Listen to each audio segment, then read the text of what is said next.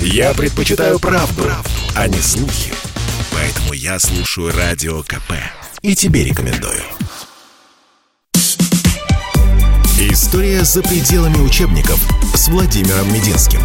Совместный проект радио «Комсомольская правда» и лектория «Достоевский». Выпуск пятый. Бероновщина. Часть первая.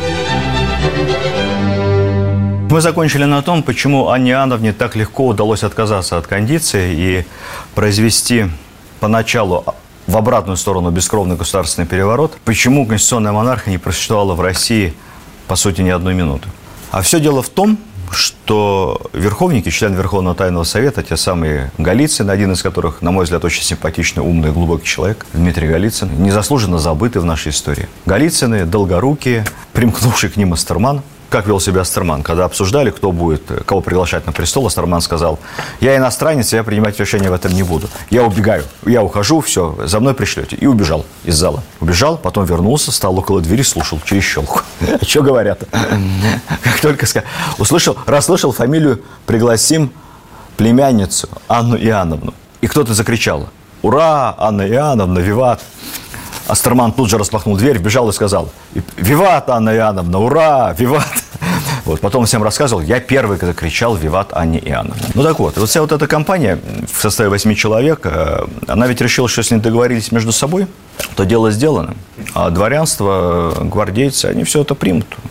Ведь кондиции предлагались Анне Иоанновне не от лица Верховного Тайного Совета, а от лица всего дворянства, всего общества, то есть нескольких тысяч гвардейских офицеров, членов правительства, сената, э, высшего генералитета и так далее, и так далее. И все вот эти несколько дней, пока везли кондиции туда, пока она их подписывала, пока она возвращалась обратно, они ровным счетом ничего не делали. Не расширяли свою социальную базу, как бы сейчас сказали. Не проводили переговоров со старшими гвардейскими офицерами, договариваясь, что они их поддержат и сколько кому заплатят, кому дадут какие чины, кого как продвинут в случае чего. Они не приводили переговоров в Сенате и правительстве. Они вообще решили, собственно, что дело сделано, и дальше ни с кем делиться не надо. А произошло с точностью да наоборот. Она приезжает в Москву.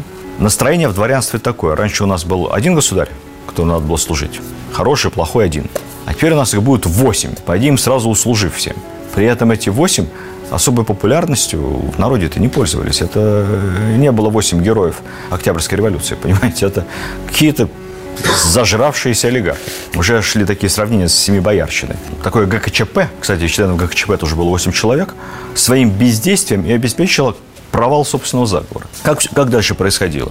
8 марта, в женский день, по новому, правда, стилю, в Кремле собралось большое собрание, уже Анна Иоанновна, уже приняв к этому моменту императорский титул, не присутствует большое скопление народу, высшие чины, гвардейцы там и так далее. И вот зачитываются вслух те самые кондиции, которые ограничивают ее власть. По прочтении этих кондиций в зале устанавливается гробовая тишина.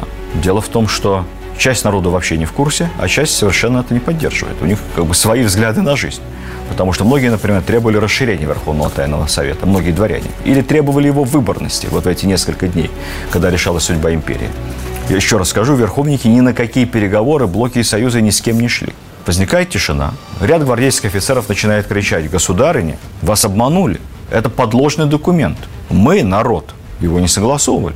Люди русские против. Это какие-то самозванцы вам его подсунули. Анна Иоанновна берет эти кондиции, поворачивается к одному из верховников, долгорукому, который к ней ездил в Латвию, и говорит, так ты, Василий Лукич, задумал меня обмануть? Все это в присутствии нескольких сот взбудораженных людей. Василий Лукич стоит, потупив голову. Все верховники молчат, не знаю, что им сейчас делать. Ну, подайте мне сюда эти бумаги, говорит Анна Иоанновна. Ей подают эти кондиции. Она так еще раз на них внимательно смотрит, на подписи. И при всех рвет и швыряет на пол. Закончилась конституционная монархия в России, не начавшись. Судьба верховников была ужасна. Началось с того, что кондиции были объявлены несуществующим документом. Вот как будто их никогда не было. Заодно упоминание вслух о том, что императрица когда-либо что-либо подписывала и, и, и существовал когда-то документ, ограничивающий императорскую власть, только за это били кнутом и ссылали в Сибирь сразу. Произойдешь в кабаке, слово «кондиция», язык вырвут и в Сибирь. Она, она пытается реформировать. Ну, не она, конечно, новое правительство пытается реформировать, как может, страну. Ничего особенно вредоносного она не делает. Все сводится к одному – Вообще экономика после Петра Первого и после правления его супруги и внучка находится в ужасном состоянии, поэтому предпринимаются разумные меры, сокращение государственных расходов, сокращение госаппарата, там, посильное снижение налогов, усиление контроля за собираемостью налогов. Тут же возникает, естественно, много коррупционных процессов. Выясняется, что налоги собираются, но до не доходят, где-то там по пути оседают. В общем, обычные, разумные, стандартные действия нового правительства. Что можно было бы выделить? Не рассказываю слишком много про внутреннюю и внешнюю политику, но из разумного Анна Иоанновна э, возобновляет работы по строительству и усилению военно-морского флота. Флот пришел за последние годы в совершенное невожество. Восстанавливаться он стал именно при Анне Иоанновне. Были введены новые стандарты кораблей, активно ведется ремонт. Более того, инвестируются средства военно-морские и сухопутные учебные заведения. Всем этим новое правительство занимается. Какую роль играет в этом Анна Иоанновна сама как личность? Ну, тут я скажу непопулярные вещи, да. Личность, она, конечно, совершенно бестолковая. Она никогда не собиралась ничем царствовать, не могла, не умела и не имела к этому никакой склонности совсем. Несколько слов о внешности Анны Иоанновны. Сохранилось довольно много ее портретов. Мы не знаем, может быть, она в юности была грациозной юной леди, но к тому моменту, когда она уже взошла на императорский престол, то есть там к 37 годам, эта дама весьма страшного вида. В общем, ее некрасивость отмечали все с разной степенью дипломатичности. Страшная, некрасивая, толстая, очень высокая, такого мужского роста. Правда, те, кто относится к ней к симпатии, говорили, что несмотря на такую как бы отсутствие женского обаяния, умела быть учтива, она могла расположить к себе человека. И если хотела, даже чем-то обаять. Характер ее сформирован тем временем. Забавы Анны Иоанновны, они такие. Она очень любит стрелять. Вообще она хороший стрелок с большой практикой. Она живет во дворцах, и вот везде открыты окна, а на подоконниках стоят заряженные ружья. Ну, тогда много было всякого зверья, и специально в том числе выпускали. Да и вообще много в природе. Птицы летают. Вот найдет мимо окошка, присмотрела какую-то птичку на ветке, бах, удачный выстрел, хорошее настроение, пошла дальше. Вот, идет дальше, смотрит, заяц бежит или собака. Хватит заряженный мушкет, прицелилась, хоп, опять хорошее настроение. Это когда нет охоты. Когда начиналась охота, вот. Ох, тут уже Анна Иоанновна проявляла себя по полной программе. Она, э, в отличие от подростка, недоростка Петра II, на лошади не охотилась, поскольку женщина грузная. Ставился такой вагон, такая вот такая повозка крытая в центре поляны. В этой повозке, опять же, огромное количество заряженных ружей, явства, напитки, выездной буфет. И вот на эту поляну сотнями егерей изгоняется с соседних лесов всякое зверье. Кабаны, волки, лисицы, вообще все, кого могут согнать. Поляна огорожена, то есть, если попал вовнутрь, то выбежать можно только через какое-то там одно место. Из этого вагона Анна Иоанновна со своими ружьями начинает отстрел животных. Ей только перезаряжают, ну и ждет, пока дым развеется. Тогда порох был плохой. Я не буду приводить вам страшные цифры, сколько сотен и тысяч животных отстреливалось ей лично за сезон. И страшно себе представить, сколько за 10 лет. Довольно странное хобби молодой женщины, скажем так откровенно. Плюс к этому второе любимое развлечение – это шуты, шутихи и карлики. Такого количества шутов, шутих и карликов, карлиц, всяческих уродов и уродцев при царском дворе не было никогда. Ну, они были всегда, конечно, и при Петре, и раньше. Как вот. Почему-то считалось это очень остроумным, держать каких-то несчастных больных людей рядом. Но Анна Иоанновна возвела это просто в культ. И их были десятки. Они все вокруг нее суетились, что-то клянчили, кому-то приставали, кого-то дергали, значит, кому-то падали в ноги, пытались кого-то укусить. Анна Иоанновна полагала, что это все невероятно смешно.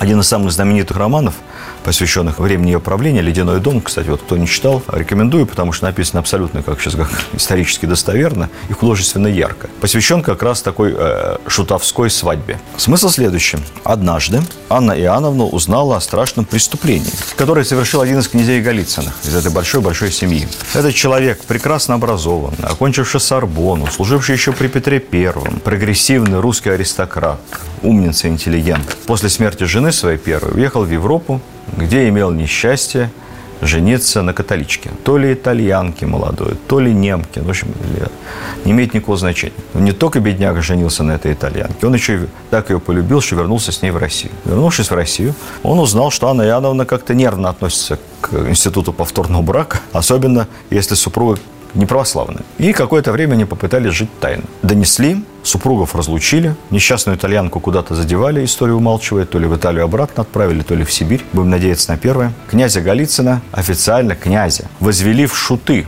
ну хорошо, вот не колесовали, в шуты квасники. В чем юмор той эпохи? Вот представьте себе, целый князь, выпускник Сорбоны, заслуженный офицер, должен был в шутовском наряде в колпаке с бубенчиками на званных приемах обносить всех, угощать всех квасом. Ну, как вот сейчас официанты шампанским обносят, а он квасом. Каждый, кому он предлагал квас, ну, мог либо, так сказать, отказаться, либо взять у него чарочку, выпить, сделать глоток, а остаток обязательно вылить ему в лицо. Шутка юмора такая была. Но этого Ане нам не показалось мало, поэтому она решила учредить еще и повторную свадьбу князя Голицына. Выбрала для этого какую-то калмычку-карлицу, невысокого роста. Сказала, что вот хотел ты жить, э, жениться на иноземке итальянке, будешь теперь на иноземке калмычки. С этой целью был в Петербурге построен гигантский дворец изо льда со всеми сопутствующими этому, ну, такой небольшой Петергоф. Стоил огромных денег. Вот, организован гигантский праздник, фейерверки, многодневные гуляния. Страшных денег стоило это все бюджету. Э, жениха и невесту оставили в дворце. Жених уже весьма преклонных годов. Оставили в этом ледяном дворце. Все это дело зимой происходит. Я думаю, там погода сильно за минус 20. Оставляют их на свадебную ночь в этом дворце. Еще представляют солдаты, который должен был внимательно следить, чтобы они исполняли свои супружеские обязанности. Слава богу, то ли солдат попался сердобольный, и, наверное, князь и денег ему немного заплатил. Поэтому принесли им какие-то полушубки, что-то теплое. Они вот, э, всю ночь там просидели грелись как могли и, в общем, остались живы. А так до этого момента они так и числились мужем и женой, вот эта вот несчастная карлица и князь Голицын. Вот такой, такой был уровень юмора у Анны Иоанновны. История за пределами учебников с Владимиром Мединским. Совместный проект радио «Комсомольская правда» и лектория «Достоевский». Выпуск пятый. Бероновщина. Часть вторая. А еще она очень любила, когда ей рассказывали всякие сказки говорливые бабки. Поэтому говорливых бабок а, особыми царскими указами собирали по всей стране. Вот. И Анна Иоанновна, я не шучу, писала письма. Я слышала, что у вас в деревне под Архангельском есть бабка, отлично рассказывает истории народные. Срочно привести ее ко мне, будет эти истории рассказывать мне. Таких вот собирали. Любила она окружать себя вот такими говорливыми сказительницами. Ну и, конечно, Нельзя говорить об Анне Иоанновне, если не сказать об эпохе террора, репрессий и Бероновщины. При ком было больше репрессий, при Анне Иоанновне или при Петре? Ну, конечно, больше всего репрессий было при Петре Первом. Потому что при Петре Первом репрессии носили массовый, системный характер. И речь не только о стрелецких волнениях, не только о Булавинском восстании, не только о массовых подавлениях крестьянских выступлений по всей стране. А речь о в целом о ценности человеческой жизни. При Анне Иоанновне репрессии казались более страшными, потому что они касались э, верхушки правящего класса. Поверьте мне, там 95% населения России никак-то не замечало. Но те показательные казни, показательные расправы, которые приводились при ней над целыми дворянскими семьями, родами, например, над Долгорукими, они, конечно, ужасали Россию. Долгорукие, те самые, попавшие в фавор при мальчике-подростке Петре II, те самые, которые придумали историю с подложным завещанием, там, копировали почерк умирающего или уже умершего императора внука Петра, те самые, которые пытались провозгласить его невесту Екатерину Катю императрицей. И судьба их была ужасна. Раскрывалась эта история по этапу. Сначала их просто отправили в ссылку, потом из ссылки вернули, потом пытали, потом кто-то под пыткой сознался из них в этом, значит, страшнейшем из возможных для той эпохи злодеяний попытка захвата престола. В результате одного из долгоруких, я специально не хочу здесь перечислять конкретно уже фамилии, понимаете, чтобы не живописать подробности, но одного из них колесовали, такая совсем забытая казнь. Кого-то из них приговаривали к, к четвертованию, потом это отменяли на просто отрубание головы. Все это произвело на общество совершенно ужаснейшее впечатление.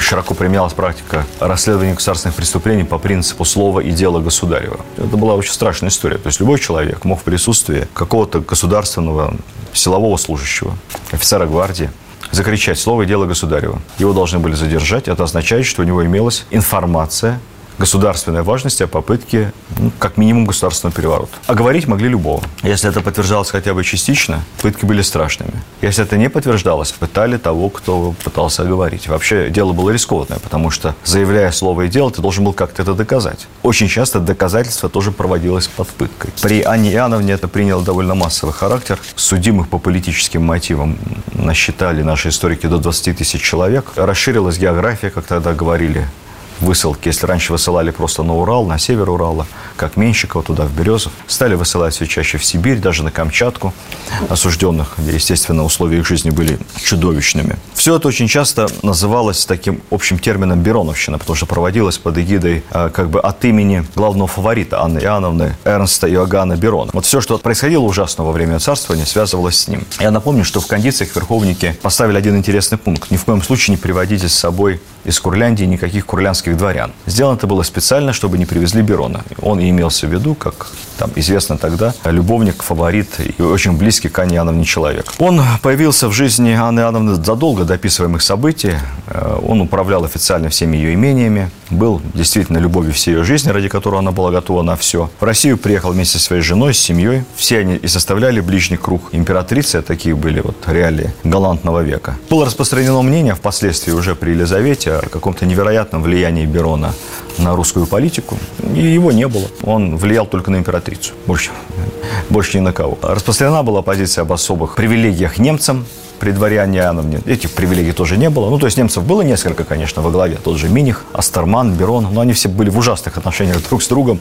Постоянно грызлись и интриговали друг против друга. Вообще русских было гораздо больше в правительстве. Данные о каком-то колоссальном казнократстве Берона ничем были не подтверждены. В этом отношении он был вполне скромных запросов. Далеко ему было до Менщикова. Единственное, что правда, что он был таким, знаете, бытовым русо- русофобом. Русских не любил, всячески это подчеркивал и говорил, что вас надо только вот кнутом бить, вы по-хорошему не понимаете. Однако эта бытовая русофобия в реальности никаким немецким засилием не сопровождалась. Как посчитали историки, всего люди не русского происхождения при Анне Иоанновне занимали не больше четверти властных постов. При всем при этом есть и другие сведения. Есть, например, сведения о том, что, вот я сейчас зацитирую одного из современников, что Берон в обращении был весьма вежлив, воспитание имел хорошее, желал всем казаться приятным. В нем ума только было мало, поэтому он дозволял другим управлять собой и не отличал дурных советов от хороших. Ну, такое можно сказать о многих людях. Любопытно, что Берон прожил долгую-долгую-долгую жизнь. И в конце концов, мы об этом еще будем говорить, вообще это подтверждение того, что в России надо жить долго. В итоге он пережил и Анну Иоанновну, и Елизавету Петровну. Оказался еще настоящим герцогом Курлянским, где и был похоронен в Курляндии. Тело его было мумифицировано, забальзамировано. И вот его мумия в бархатном коричневом кафтане французского покроя с Андреевской звездой на, на груди долгие годы хранилась в подвале замка в Метаве. Даже сохранилась фотография этой мумии 1914 года. Ну, однако уже последующие события, мировые войны и революцию, их мумия не пережила. Роль Берона, еще раз подчеркну, и степень его влияния на русскую политику были крайне преувеличены. Лучше всего по этому поводу высказался Пушкин. Александр Сергеевич писал, «Берон имел несчастье быть немцем, и на него свалили весь ужас царствования Анны, которое было в духе его времени и в нравах народа.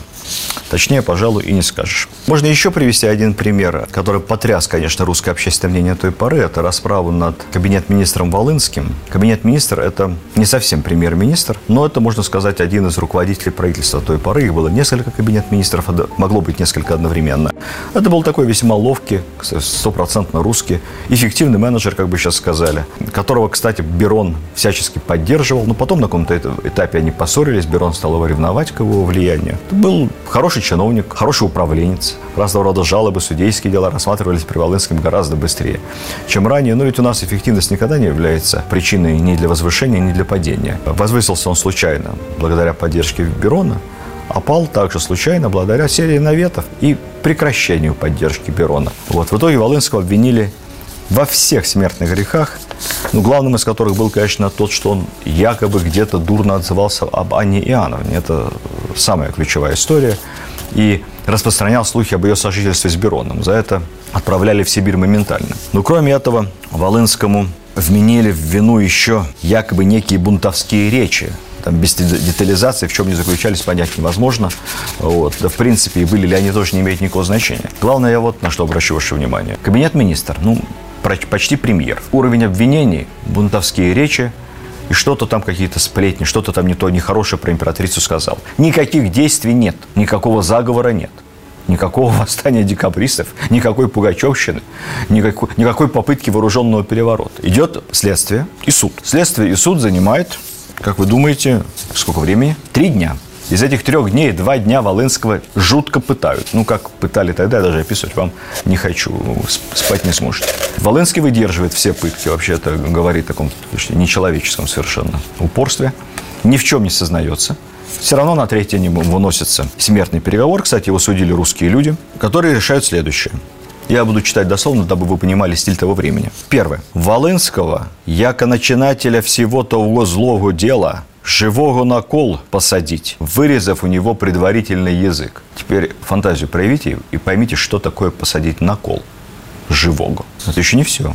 Его конфидентов-сообщников четвертовать, а только после отсечь им головы. Все имения Волынского конфисковать, дочерей и сына сослать в вечную ссылку. Ну, это куда-нибудь на Камчатку, где они медленно умрут. Императрица смягчила приговор указав, что достаточно четвертовать одного Волынского. Можно обойтись и без посадки на кол. Конфидентам просто отсечь головы. Ну, а кое-кого из них лишь наказать кнутом и сослать навечно. 27 июня 1740 года в центре Петербурга прилюдно кабинет министру Волынскому вырвали язык, отрубили руку, затем голову. Во время суда он говорил, ну пока еще мог говорить, нам, русским, хлеба не надо, мы друг дружку едим и тем сыты бываем. Вот такое было время Анны Иоанновны. Я подведу итоги.